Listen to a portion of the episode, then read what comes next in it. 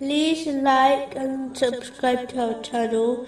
Leave your questions and feedback in the comments section. Enjoy the video.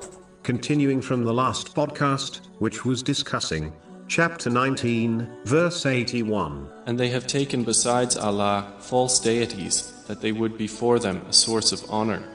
Specifically, it was discussing the narration found in Sunan Ibn Majah, number 1081, which advises how to gain blessings in provision, divine support, and an improvement in one's condition and state.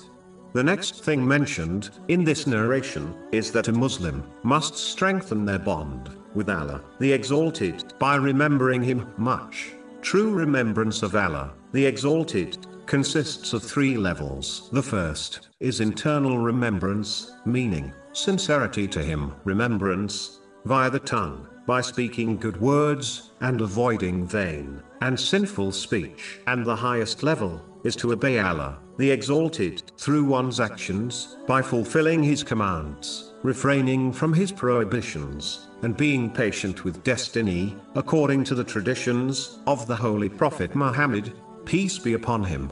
The final thing mentioned, which leads to the blessings mentioned earlier, is giving much charity, both hidden and open. This includes both the obligatory and voluntary charity. It is important to note, this means giving charity according to one's means, whether it is a lot or little. Allah, the Exalted, does not observe quantity, he observes and judges actions based on quality, meaning one's sincerity. This has been indicated in a narration found in Sahih Bukhari, number 1. This leaves Muslims with no excuses but to give charity according to their means. In addition, it is important to give charity regularly instead of once in a while, as regular deeds are more loved by Allah, the Exalted, even if they are little. This has been advised in a narration found in Sahih Bukhari, number 6465.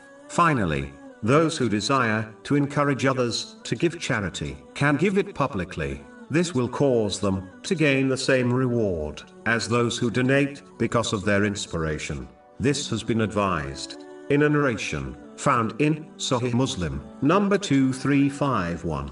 But those who are fearful of showing off, which cancels their reward, should do so privately. Islam has provided many options and opportunities for Muslims to gain much reward